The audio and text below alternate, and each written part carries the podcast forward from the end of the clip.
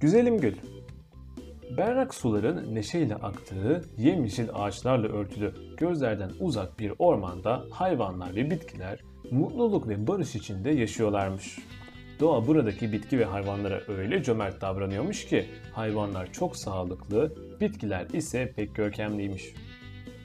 Günlerin sakin ve huzurlu geçtiği bir ilkbahar mevsiminde yaban yemişlerinin altında bir filiz toprağı aşarak gün yüzüne çıkmış. Önceleri bu filiz ne bir çiçeğin ne de bir böceğin dikkatini çekmiş, kendi halinde yaşayıp gidiyormuş. İlkbahar yağmurları yağdıkça ve güneş sıcaklığını üzerine gönderdikçe filiz uzamış, uzamış ve bir fidan olmuş.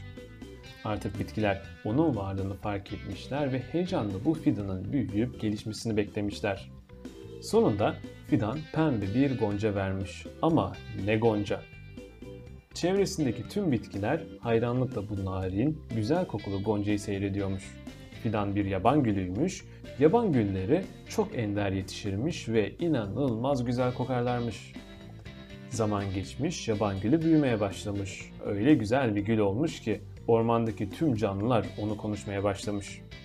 Yaban gülü kendisine söylenen iltifatları gülümseyerek karşılıyor ve gençliğinin tadını çıkarıyormuş.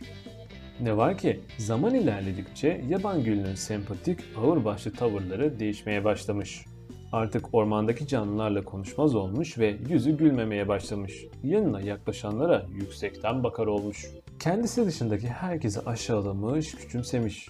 Artık sizden ve bu ormandan nefret ediyorum. Hepinizden bıktım usandım diye söylenmeye başlamış. Benim güzelliğim buraya ait değil. Benim yerim saraylar, köşkler, yalılar olmalı diye havasından geçilmiyormuş. Yaban gülünün bu tavırları ormandaki tüm canlıları rahatsız etmiş. Özellikle kendisini koklamak isteyen bir tavşanın dikenlerini batırınca tüm bitki ve hayvanlar yaban gülünün yanından uzaklaşmış. Onunla arkadaşlıklarını kesmişler. Günün birinde papatya isyan etmiş. Artık bu gül iyice çekilmez oldu. Kelebek ise kendini öyle çok beğeniyor ki gözü kimseyi görmüyor. Hepimizin kalbini kırdı o gül demiş. Salyongoz papatya ve kelebeğe hak vermiş. Gün gelir ki bu kibri kendisine zarar verir demiş. Yaşlı bilgi çınar ağacı sohbete katılmış. Siz üzerinize düşeni yaptınız gençler. Yaban gülü kibirli olmaya, bizlerin kalbini kırmaya devam ettikçe yalnız kalacaktır. Siz kendinizi daha fazla üzmeyin. Elbet bir gün hatasını anlayacaktır demiş. Bir süre sonra ormanda piknik yapmaya bir aile gelmiş. Ailenin iki çocuğu etrafta koşuştururken yaban gülünü görmüşler.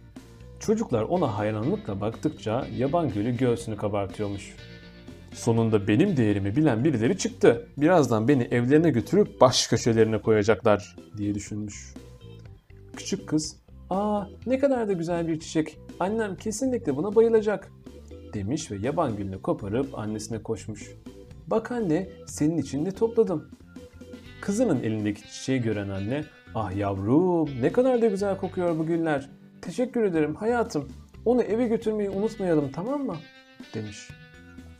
Ailesi piknikten dönünce anne yaban gülünü hemen bir vazoya koymuş ve onu salondaki pencerenin önüne yerleştirmiş. Yaban gülü artık çok mutluymuş.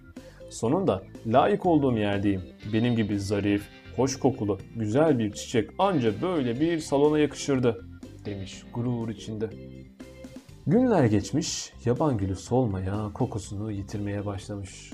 Eee yaşlılık herkes için. Sonunda anne elinde yeni, taptaze bir çiçekle gelivermiş. Yaban gülünü vazodan çıkarıp yerine yeni çiçeği koymuş. Yaban gülünü de evin önündeki çöpe atıvermiş.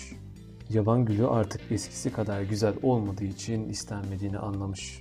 Ve ormandaki diğer canlılara yaptıklarını hatırlayıp çok pişman olmuş.